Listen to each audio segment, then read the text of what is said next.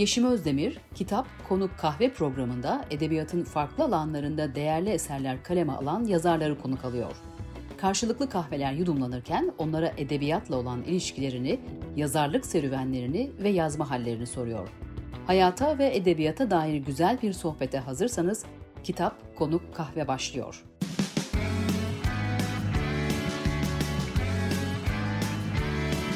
Kulağınız bizde olsun. Kısa Dalga Podcast.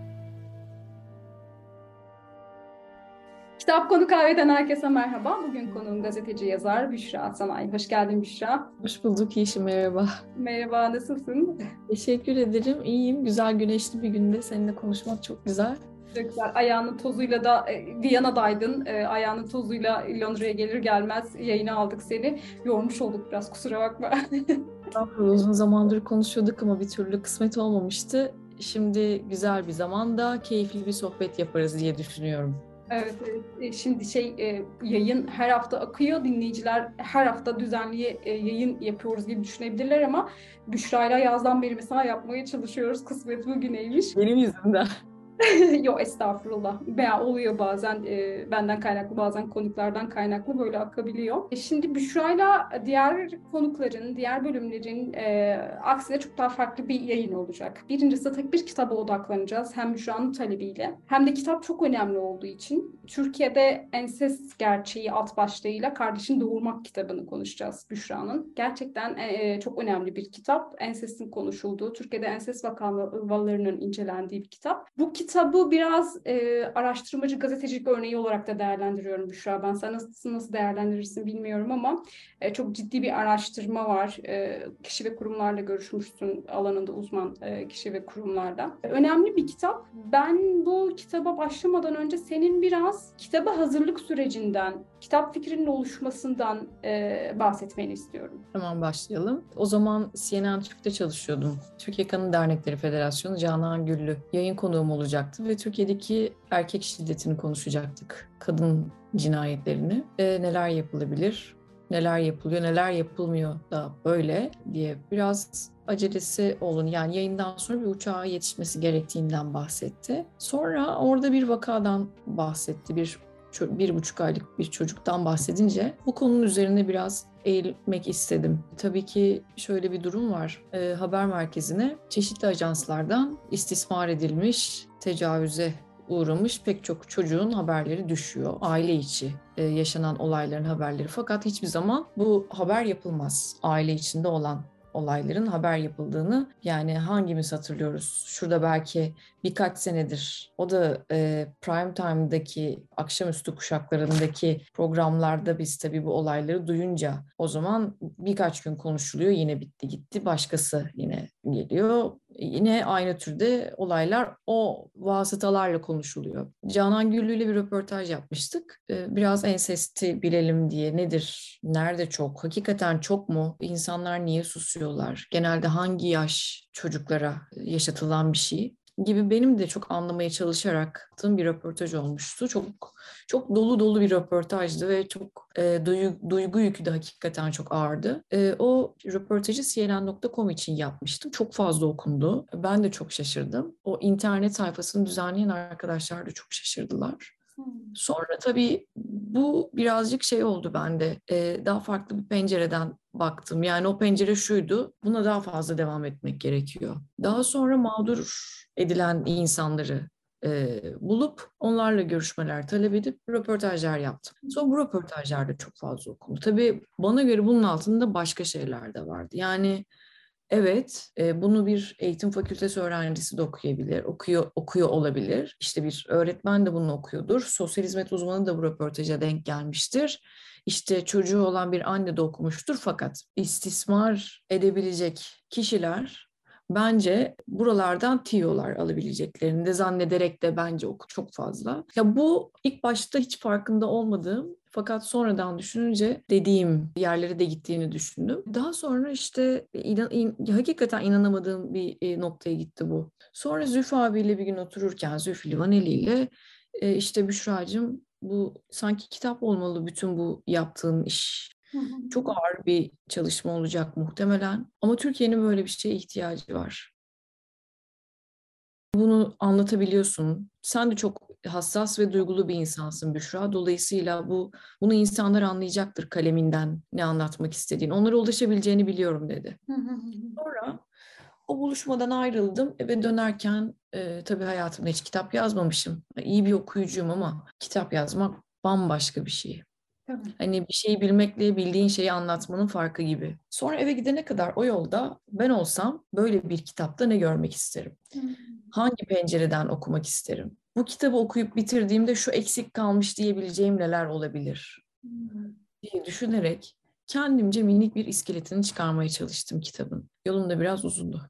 İyi oldu geçtiğini anlamadım. Sonra e, bir sosyologla konuşmalıyım, karakola gitmeliyim, avukatlarla görüşmeliyim, bunu yapanlarla konuşmalıyım kesinlikle. Bunu yaşatılan insanları bulabil, bulabilmeliyim. Kolay olmayacak onlarla konuşmak ama hani isterlerse neden olmasın diye diye böyle kimlerle konuşabileceğimi düşünüp yazdığım mini bir yolculuk oldu. Aslında uzun bir yoldu ama öyle bir geçti ki o yol. Anlamadım. Ee, sonra inanılmaz bir cesaret geldi bana. Şöyle düşün, psikolog değiliz. İşte üniversitede sosyal hizmet bölümlerinde insanların aldığı gibi bir eğitim almamışız. Sosyolog değilim. Evet gazeteciyim ama bunu şu, şu yüzden söylüyorum. Olaya yaklaşım, mesela bunu yaşayan insana nasıl yaklaşılır? Ben tamamen çok buradan gittim her, her kime gittiysem şuradan gittim Yeşim. Hmm.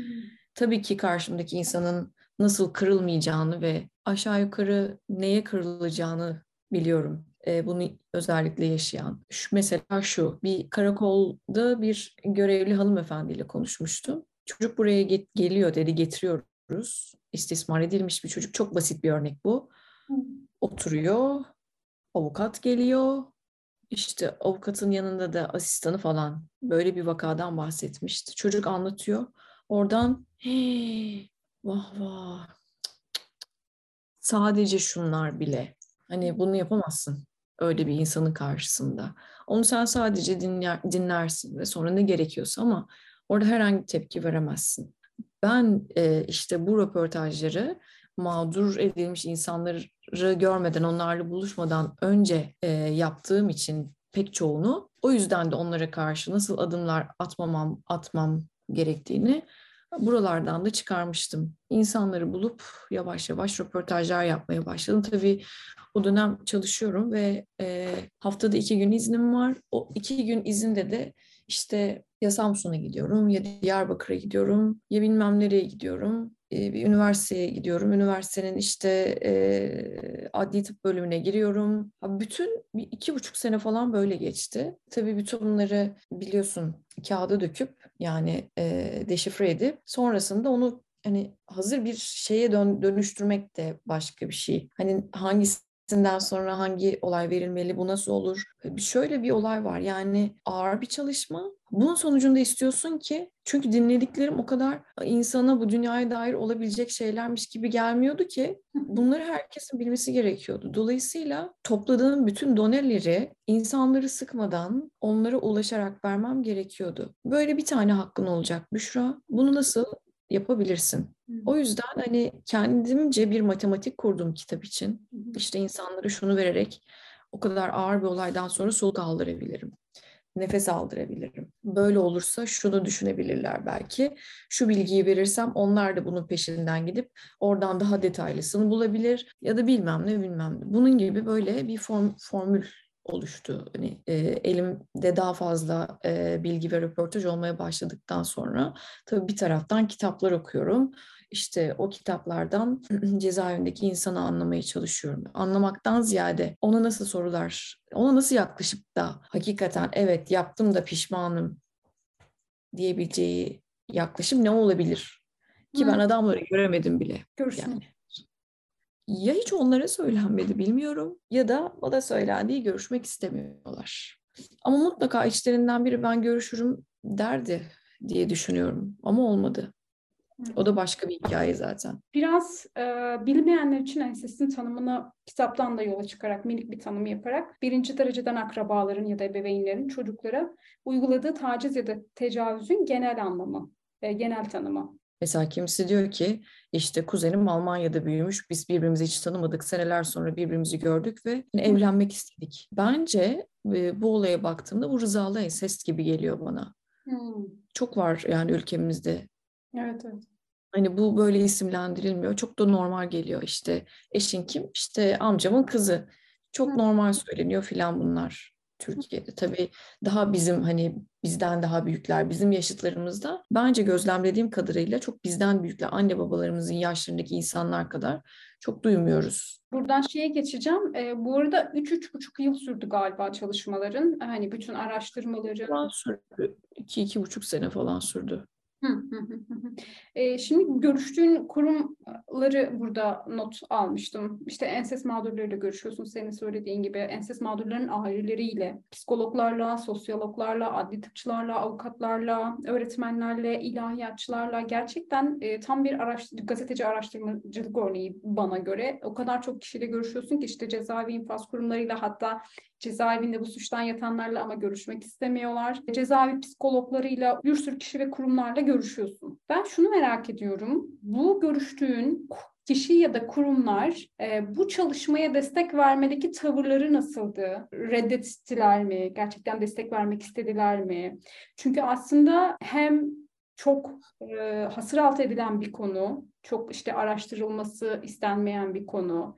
Tırnak içinde aile kutsallığını zedelediği düşündüğü için mağdurların, mağdur ailelerin bile paylaşmak istemediği bir konu. Sana yaklaşımlar nasıldı? Röportaj yaptı mağdur edilmiş insanların dışındaki işte bahsettiğin avukat, savcı, işte hekimler, öğretmenler falan hepsi inanılmaz yardımcı oldu. Taşın altına e, koyduğum o elimi hep beraber onlar da benim elimin yanlarına soktular ellerini. Biz de bir omuz verelim Büşra oldular. Ve bu çok şahaneydi. Hatta pek çok öğretmeni neredeyse görmedim. Hepsiyle konuştuk. Çünkü memleketin her yerinden insanlar. E, sosyal medyamı kullanmıştım çünkü ben. Lütfen bana ulaşın diye. Hatta bir anket falan yapmıştım. Türkiye'nin pek çok yerinde de yapılan şey yapılan bir anket oldu. Sonuçları da arka sayfada var. Hepsi çok destek oldu, çok yardımcı oldu. Uzun uzun e, sabırla çok anlatmaya çalışarak ve hakikaten onların da çok yorulduğu, buradan da anlatılacaksa bir de buradan da anlatalım dedikleri bir destek de bir görüşmelerdi bütün bu yaptığım onlarla.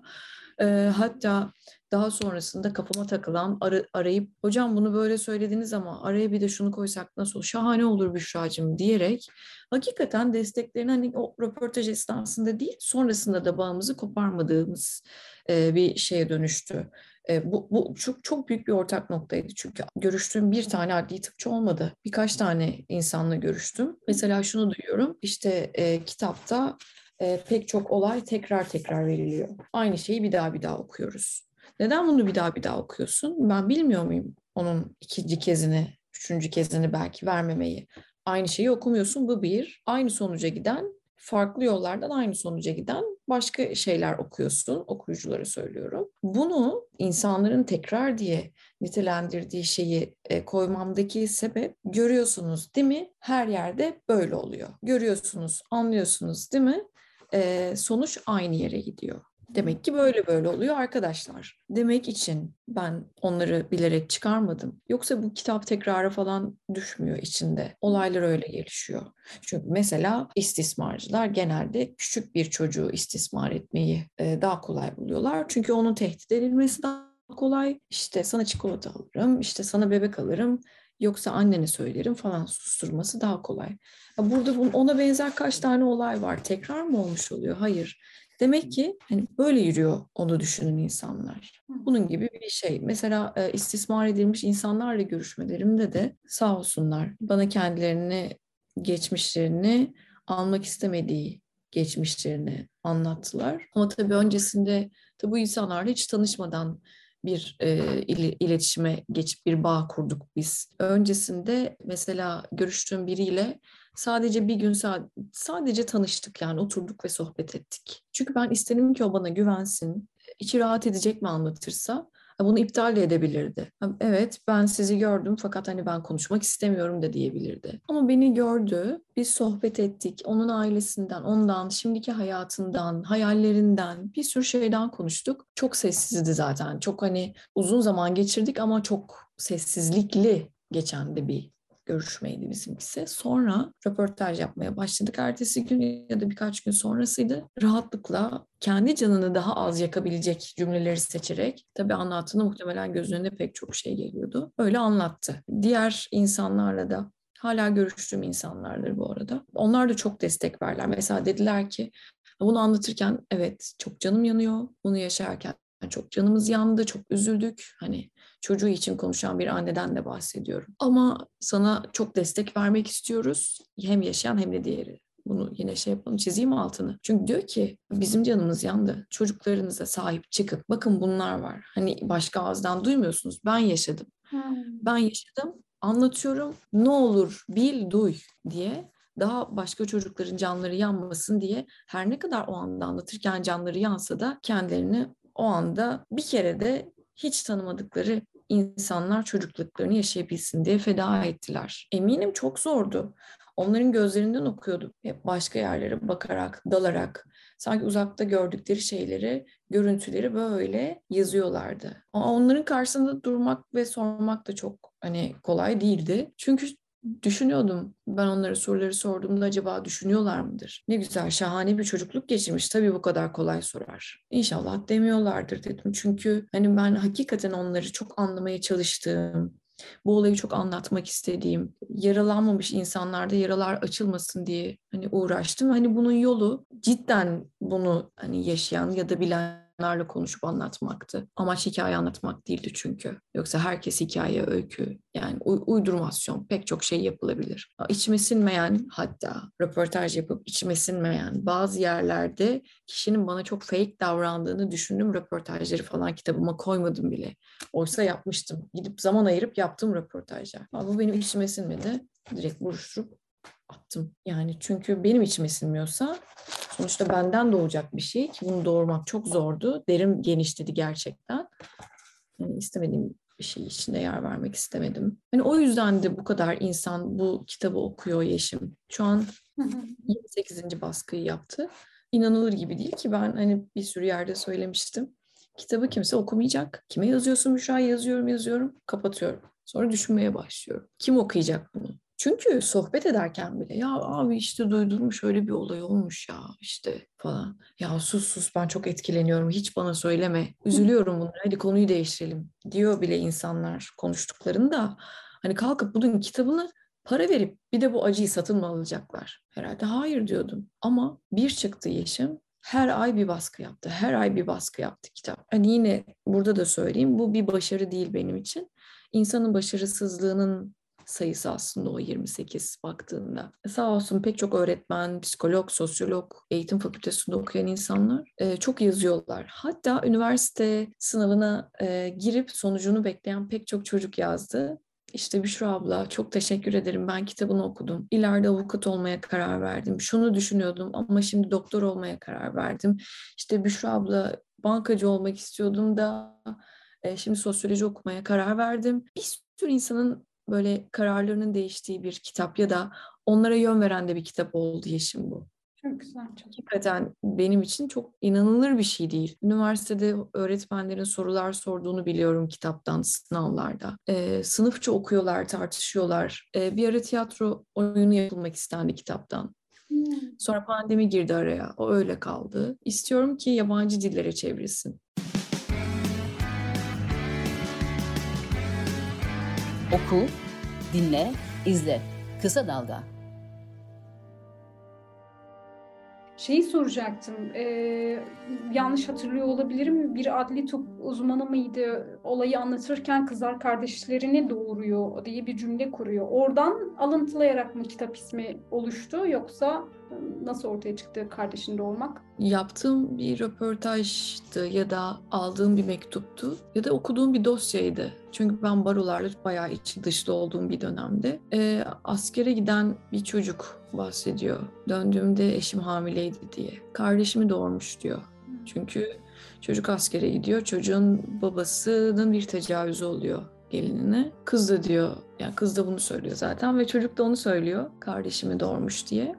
Bunun gibi çok benzer olaylar vardı. Bir, sadece adi tıpçının söylediği değil çünkü yani geçenlerde yine bir haberlerde okuduğum bir şeydi. Çok karmaşık bir olaydı gerçi. Çok anlatamayacağım herhalde ama yine buna benzer kardeşini doğurmuş bir kızdan bahsediyordu. Ayrıca kitabın adı zaten hani e, vitrin vitrinli oluyor kitabın kapağı ve ismi çok çok önemli. İnsanları hani arka kapağını okuyup vaz geçecek olsalar bile en azından isminden sadece kitabı alan bile pek çok insan olduğunu biliyorum. Yani bunu çok iyi şey yapmam, tahlil etmem gerekiyordu Yeşim.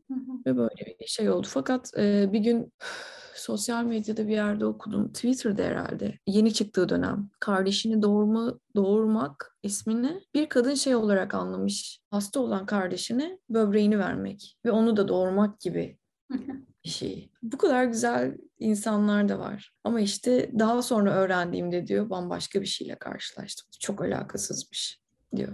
E, alıntı bölümüne geçelim. Kitaptan bize neyi okuyacaksın? Şimdi bu kısacık bir e, paragraf. E, fakat bu kitaptaki bütün kısa şeyler çok uzundur, çok ağırdır. Mağdur edilen bir kız çocuğu abisi tarafından ve annesi inanmıyor. Olaylar ilerliyor. Annesi bir gün görmesine rağmen inanmıyor. Hatta abisini yani kadının da oğlu, diğeri de kızı. Öz kardeşler bunlar. Sen baştan çıkardın muhtemelen falan gibi şeyler söylüyor. Bu bir intihar mektubu. Bu kızın yazdığı bir intihar mektubu. Uz- uzun bir mektup ama şu kısmını okuyacağım. Artık bu kötü gidişe son vermeliyim. Kızmayın bana. Bunu yalnız kalmamak ve sonsuzluğa karışmak için yapacağım. En çok da yalnız kalmamak için. Çünkü daha fazla yalnız kalırsam bu yalnızlık çok şey yaptıracak bana. Bu yüzden yalnızlığı öldüreceğim ve yaşadığım kötülüklerden hiçbiri kalmayacak bende. Umudun kanatları sizi seviyor. Kanadınız hiç ama hiç kırılmasın. Beni iyi tanıyın çünkü ben sizi hep sevgimle besleyeceğim. Umudun kanatları elveda. Bir mektuptan bir not. Yaşıyor. Çok tatlı bir hayatı var şimdi. Çünkü küllerinden doğdu. Çok zor bir geçmişi var. Acayip ayaklarının üstünde duruyor şu anda. Öyle bir güçlendi ki Yeşim. Ee, bir de sen e, alıntıdan farklı olarak e, satır başlarından bir şeyler okumak iste, istemiştin. Dilersen onu da. Evet. Tabii kitapta çok fazla insanın yaşadığı olaylar, okuduğum dosyalardan çıkardığım özetler, işte herkesin hikayesinden, yaşadığından birer cümle benim için vurucu olan o cümleleri size söylemek istiyorum. Suçlu değilim ama artık çok geç. 20'li yaşlarımda anladım suçlu olmadığımı. Aslında defalarca yıkanıyordum. Üstümden akıp gitsin diye. Ama bir işe yaramıyordu. Yine de kendimi pis hissediyordum. Kaç kere vücudumu yaktım bu yüzden. Direkt büyüdüm, büyüttüler. Öğretmenine söyle diye. Olayda şöyle diyor. Anneyle çocuk geliyor okula diğer çocuğunu almak için kadın. Ondan sonra e, o küçük çocuğu görüyor başka bir öğretmen yanında. Gel diyor sana dondurma alayım. İşte gidiyorlar. Sütlü dondurmalar falan. Ben pipi sütü istemiyorum diyor çocuk orada. Ve öyle anlaşılıyor çocuğun istismara uğratıldığı. Çocuk başka nasıl anlatacak ki? Babam yanıma geldiğinde gözlerimi kapatıyorum. Çünkü biliyorum ki yine aynı şey olacak. Uyuyor numarası yaparsam belki yapmaz diyorum ama olmuyor. Hissetmeyeyim diye gözlerimi sımsıkı kapatıyorum. Ee, Suna Aras var. Bir şiiri var kitabından. Ne kadar su çıkarabilir bir baba lekesini kendi kızından. Tanıklık yapar mı şimdi o yatak? Ne bileyim, perde işte, halı, yastık, karyola. Sır verir mi evlerin karanlık köşeleri, konuşur mu duvarlar, ahır içleri? Bir tanık istiyorsan iyi bak gözlerime. Sus diyordu sus. Üstümde ağır bir gövde, çırpınan iki bacak, öyle cılız, öyle güçsüz, öyle zavallı. Tükenmiş, nefes nefes, sus diyordu sus. Yol olanın, yolcuları çok olur. Ne bayramlar sevincimin sabahı, ne bir hayal yarınlara hevesli. Ne ilk aşk hatırası kalbimin bir yerinde. Ne çocuk olduğum, ne genç kız. Hiçbir şeydim, hiçbir şeyin içinde. Bir babanın altında bir cesettim Bay Hakim. Bir tanık istiyorsan iyi bak gözlerime. Güzelmiş. Tüylerim hala diken diken olur. Bu kitabı bulu- bulursa izleyiciler lütfen alsınlar. Suna arasın yıkamak istiyorum kitabı. Bir baba mahkemede hakime diyor ki, hakim diyor ki nasıl bunu yapabilirsin? Yaptın yani kızına. Adam da diyor ki benimle olmasaydı zaten biriyle yaşayacaktı bunu. Babanın verdiği şey bu. Bir kız da diyor ki babam ben küçükken bana yapıyordu. Şimdi kızıma yapıyor diyor. Baban hiç öyle şey yapar mı? Annenin tepkisi. Annenin ya da babaannenin tepkisi. Hmm. Babalar böyle sever sanırdım diyor başka bir kız çocuğu. Böyle. Daha bunun gibi çok çok çok fazla var kitapta. Sen alıntı bu başlıkları yaparken, başlıkları alıntılarken e, annelerin, ebeveynlerin tepkileri e, gerçekten çok enteresan. Yani çocuğa e, inanmamakla ilgili, çarpıtmakla ilgili durumu ya da kendileri de ikna olmadıkları için belki e, inanmak istemiyorlar. Orada biraz e, annelerin rolü büyük aslında ve hani annelerin ilk tepkisi çünkü ilk güvendiği yer annesi oluyor bir çocuğun eğer erkekten abiden şey babadan abiden e, geliyorsa o istismar e, ilk e, anneye anlatmak istiyor aslında ve annelerin genelde burada çok yaralayıcı ya da e, inanmadıkları için e, o çocuğun kendi içine kapanmasına neden olacak tepkileri olabiliyor. Ben kitaptan bir alıntı yaparak annelerin ya da ebeveynlerin diyeyim buradaki tavırlarının sağlıklı tavırların nasıl olması gerektiği ile ilgili izleyicileri belki bir parça e, bilgilendirmiş olurum bu alıntıyla. Çocuklara bağıra bağıra hayır demeyi öğretmeli. Yani böyle bir duruma maruz kaldıklarında. Vücudunun özel olduğunu ve ancak kendi izin verirse birinin dokunabileceğini öğretmeli. Çocuklara cinsel eğitim verilmeli. Eğer yapamıyorsanız bir uzmandan yardım alın. Okul müfredatlarına çocuk kaybolduğu zaman ne yapmalı bilgisinin konulması lazım. Çocuğa özel bölgelerini anlatmalı. Ancak bu şekilde kendisine yapılacak herhangi bir hareketin ne anlama geleceğini bilir ve kendisini koruyup tepkisini gösterebilir. Anneler çocuklarıyla yakından ilgilenmeli. Çünkü aslında e, direkt olarak söz olarak anlatmasa da bazen davranışlarıyla da bir şeyler anlatmış oluyor. Cinsellik konusu açılınca çocuğa kesinlikle sus, ayıp, nereden duydun gördün, bir daha böyle şeyler söyleme denmemeli. Böyle olursa çocuk merakını gidermek için başka yollar deneyecektir. Çocuklara kendilerini nasıl ifade edebilecekleri öğretilmeli. Okula sadece rehber öğretmen çağırdığında gitmemeli.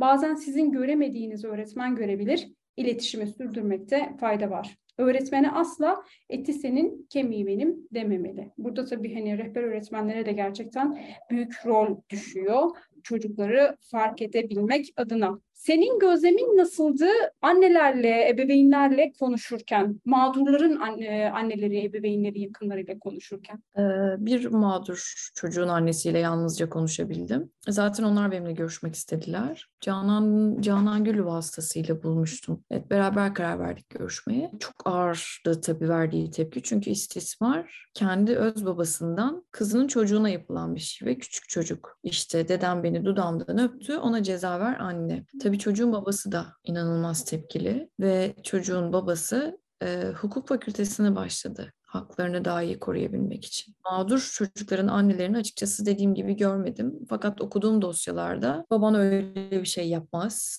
Ee, kesin sen bir şey yapıp babanı baştan çıkardın. Olur mu öyle şey? İşte neden abinin böyle bir şey yaptığını daha önce söylemedin? Onu evden gönderirdik falan deyip hala hani olaya çok daha yakından bakmamayı tercih ediyor bazı anneler. inanmıyor ya da bazı anneler e, bence şunu da yaşıyorlar. Nasıl yani kız kızıma böyle bir şey yapar ya da kendi kız adamın döz kız oluyor. Demek ki beni beğenmiyor artık. Kızını kıskanıyor. Bu senin suçun diyor anne. İnanılmaz çeşitli karakterler var. Ben bile dinleyince okuyunca inanamamıştım. Fakat böyle olabileceğini de düşünüyorum. Kızını kıskanan, onun yerinde olmak isteyen anneler. Ya bir de ben e, bahsetmiştim sana bir ensest dosyası çalışıyorum yakın zamanda bir, bir araştırma dosyası falan. Ben de o görüşmeler sırasında ebeveynlerle ya da işte çocuk sahibi olan her, herkesle şey hissediyorum yani sürekli şöyle bir tepkileri var. Duymak istemiyorum, böyle şeyleri görmek istemiyorum ve sürekli konuşulması normalleştiriliyor gibi geliyor bana. Medyada bunun haber yapılması, işte bir televizyonda bununla ilgili bir dizinin dönmesi, bir sinemaya yansıması, edebiyata girmesi falan bunların konuşulması e, normalleşiyormuş gibi geliyor bana. Yani böyle yaygın bir kanı var. Çok yanlış bir e, varsayım aslında. Bence yeterince medyada yer almıyor ya da yer aldığında sansasyonel e, haberler gibi alıyor aslında. Daha çok bilgilendirmek, bilinç düzeyini arttırmak anlamında değil de. Ya da mesela mağdurların şu terazi hiç anlayamıyorum. Bir mağdurun bunu e, anlatabilmesi, hakkını e, savunabilmesi için bunun yolunu yordamını bilmesi lazım. Çünkü hepsi büyük bir çaresizlik içerisinde büyüyor ve işte bir tane 42 yaşında buna cesaret yeniden bunu anlatması ve hak talebine giden bir kadınla tanık oldum. Ve 42 yaşında ben daha yeni doğdum diyor. Yani 42 yıl boyunca bu yükü taşıdığını düşünsene. Yani belki bunu medyada bir yerde daha bilinçli, daha her yer, herkese konuşabilecek bir ortamın olduğu bir yerde şey yapabilseydi 42 yıl beklemeyecekti. Şimdi sormak istiyorum ya siz bunu görmek istemiyorum, duymak istemiyorum medyada işte normalleşiyor derken işte birinin 40-50 yıl bu yükü taşımasından daha mı ağır sizin bunlara maruz kalmanız, dinlemeniz? Ben de o yüzden diyorum ki e, bunları bilelim, e, şüpheciliği elden bırakmayalım ama e, paranoyak olmayalım. Fakat bilelim dikkat etmek lazım. Yani çocuk ilk önce çocuk ya annesi çocuğunu dövse bile o çocuk ağlarken anne diye ağlar çünkü. Yani bu çocukları doğuran insanların da bir annesi vardı sonuçta. Onlar da çocuk oldular. Tabii ki bunları kimse görmeye bayılmaz. Hiçbirimiz bunu bilmek istemeyiz, görmek istemeyiz. Ama yani bu şöyle bir şey ki o kadar her yerde ve gizli yaşanan bir şey ki kimin başına ne zaman ne geleceği hiç belli olmuyor. Çünkü çok kötü insan var. Ee, ben de anlamıyorum. Ben duymak istedim. Az önce seninle konuşurken söyledim ya görmek istemiyoruz işte aman sus sus işte hadi konuyu değiştirelim. O yüzden dedim sana bence kimse almayacak diye. Ama hiç öyle olmadı. Aslında öyle söyleyip bir taraftan bakıyorlar dinliyorlar. Fakat şöyle bir şey de var. Biz bunları haberlerde görmüyoruz. Sokaktaki bir çocuğa yapılan tecavüz haber oluyor ama aile içinde yapılan bir istismar, bir tecavüz haber olmuyor. Evet. Dediğin gibi tırnak içinde aile e, işte kutsallığına bir zeval gelmesin diye. Ama kimi de babalık, dayılık, amcalık kisvesi altında canım benim dediği insanın canını gözlerinin içine bakıp sus diyerek çok kolay alabiliyor. Tabii ki burada istediğimiz çocukların güvensiz bir ortamdadır. Çünkü çocuklar ebeveyn ortamını hani güven, e, aile ortamını güvenli algılayıp öyle büyüyorlar. Güvensiz bir ortamda yetişmesi ve parona yaklaşması dediğim gibi hiçbirimizin istediği bir şey değil ama tehlikenin nereden gelebileceğini yani tehlike sadece dışarıdan gelmiyor. Bunu da bilmek, bu bilgiyi cepte tutarak e, hareket etmek ya da çocuk bir şekilde bunun şifrelerini verdiğinde o şifreleri görebilmek açısından da önemli. Peki bir şu an... Işte bazı annelerde diyorlar ki e, ya da biraz daha annenin dışında fakat istismarın gerçekleştiğini bilen ailenin diğer üyeleri. Ya çocuktur. Ona mı inanacaksın? Çocuk anlatır. Kafasında kurar anlatır. Ama çocuk kuramaz. Çocuk kuramaz. Elinde dones yoksa onu kuramaz. Bilmediği bir şeyi hayal edemez çocuk. Hani nasıl biz bilmediğimiz şeyin yokluğunu çekmiyorsak çocuk da o malzemeyi alıp onu inşa edemez. Ben e, iki soru geriye bırakıp eliyorum biraz e, senin de işlerin olduğu için çok seni tutmayacağım. E, iki sorudan rica ederim ne demek iki sorudan sonra kapatıyorum. Birincisi şeyi çok merak ediyorum. E, birkaç röportajını izlemiştim. Gerçekten ruh halinden çok etkilenmiştim yani çok e, onu ya yansıtıyordu konuşmalarının. Seni nasıl etkiledi? Bu çalışmadan sonra nasıl bir Büşra oldun? Neler değişti? Aile yapısına bakış açın olabilir, etraftaki insanlara bakış açın olabilir. Seni nasıl etkilediğini çok merak ediyorum. Şu anda dönüp arkama baktığımda yapabilir miydim bilmiyorum tekrar. Hı. Böyle bir şey olduğunu bilmiyordum çünkü. Kazdıkça derin bir kuyuya indim ve son, sonu olmayan karanlık bir kuyuydu ve ucunda bir aydınlık görürsün ya ben o süreçte hiç aydınlık görmedim. İnandığım tek şey bunu insanlara duyurabileceğime inanıyordum. Bunu biliyordum Yeşim. Tek inandığım şey buydu ve insanların gözyaşlarını kurutmaktı. Onlara çocukluklarını geri veremezdim fakat elimden ne gelirse yapmak benim için çok büyük vicdani bir şeydi. Çünkü doğduk bakarak gitmeyeceğiz. Bir şeyler yapmak lazım. Hepimiz bir tarafından şu dünyada bir şeylerin ucundan tutsak bir şeydir. Büyük bir şeydir. Hani bizim için değişen bir şey olmayabilir. Yaşamadığımız şeyler için söylüyorum. Ama bir imdat çığlığına iyi misin demek bile büyük bir şey. Yani kişinin kendine ha ben varmışım beni görüyor insanlar demesini bile sağlayacak bir şey. Beni çok etkiledi tabii. Anlattım o röportajlarımda da otobüslere binerken oturamadım. Demirlerden, insanların tuttuğu yerlerden tutamadım. O avuçlardaki sıcaklık bana geçmesin diye kalktıklarında oturmak istemedim. Sıcaklıklar bacağıma geçmesin diye. Dedeler tonton gelmemeye başladı. Bakışım falan değişti bir süre benim insanlara. Çok daha içime kapanak, kapanık birisi oldum. Ee, çok daha derin düşüncelere daldım acayip kabuslar gördüm. Yani şöyle ki bir kabusumda babam beni kovalıyordu. Gördüğüm kabus adada gördüğüm bir kabustu ve adadan da bir yere gidemezsin deniz var ve gecenin körü yani kabusun içi bir gece de görüyorsun bunu ve kimse senin sesini duymuyor psikolojik olarak etkiledi, rüyalarıma indi, insanlarla iletişimimi biraz farklılaştırdı. Ee, çok böyle dünyevi şeylerden konuşan yani günlük şeylerden konuşan insanlarla çok fazla muhabbet edemez hale geldim. Babanla paylaşabildin mi bu kabusunu ertesi gün? Onlarla kalmıyordum orada. Hatırlamıyorum. Yani göz gözüme bakıp bir şey konuşmayan, gözüme bakıp anlatacağını, bana bakıp anlatmayan insanlarla iletişim çok azaldı. Yani nasılsın derken cevabını dinlemeyen insanları biliriz tabii ama bütün bu kitaptan sonra bir insana nasılsın demenin ne kadar fazla kıymetli olduğunu daha iyi idrak ettim. Ama şey bu beni hayattan koparmadı. Çok daha güçlü bağlarla yaşa yaşama e, ulaştırdı. Peki Büşra şimdi çok fazla tanıkla, mağdurlarıyla görüştün, uzmanlarla görüştün aşağı yukarı kafanda bir çözüm tablosu oluşmuştur. O uzmanlar da zaten çözüme ilişkin bir şeyler söylüyorlar. İzleyicilerin, dinleyicilerin özellikle bu kitabı tekrar tekrar okumasını istiyorum. Okumuş olsalar bile e, hatırlamak babında. Sana göre çözümleri neydi? Yani ne olabilir ya da çözüm e, önerilerin ne? İkincisi çözümün yolunda tıkanıklığa neden olan kişi ve kurumlar e, ya da olaylar, durumlar neler? Kim ne yapabilir? Şimdi okullarda çocuklara eğitim verilmeden önce, çocuk okula başlamadan önce ilk eğitimini evde alır. Dolayısıyla tabii ki baba da çocuğu çok desteklemeli, güven sağlamalı. Fakat e, annenin de öyle. Sadece annenin görevi değil bu ama biraz daha fazla anneye düşüyor bu. Çok güdüsel bir şey bu arada. Mecbur olduğu ya da gerektiği için değil. Çok güdüsel bir şey olduğunu düşünüyorum. Çünkü anne ile çocuk arasında gerçek bir bağ var.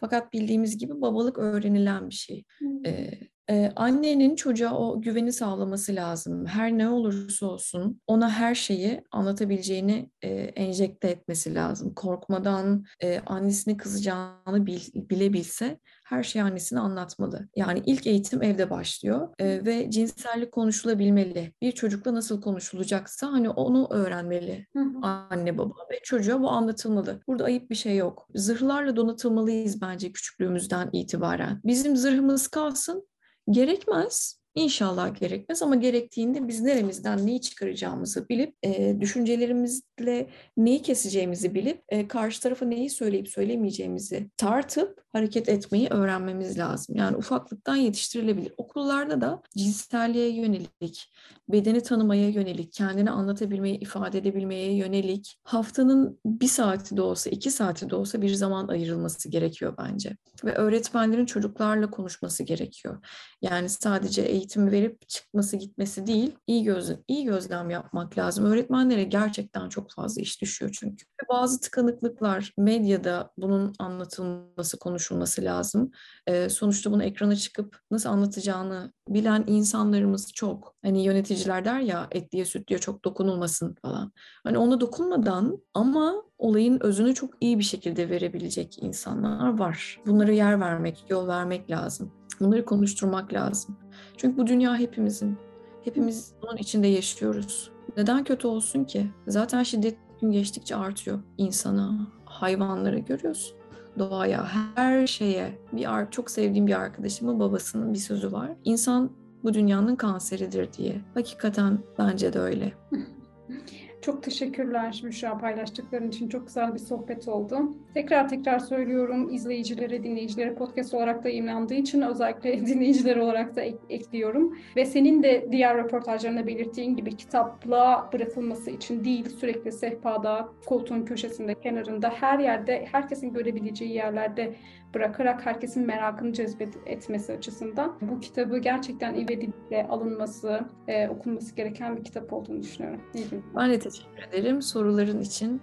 Kitabımı böyle okuyup irdelediğin için, özen gösterdiğin için ve gülen yüzün için, davetin için teşekkürler Yeşim. Çok teşekkürler. İyi günler.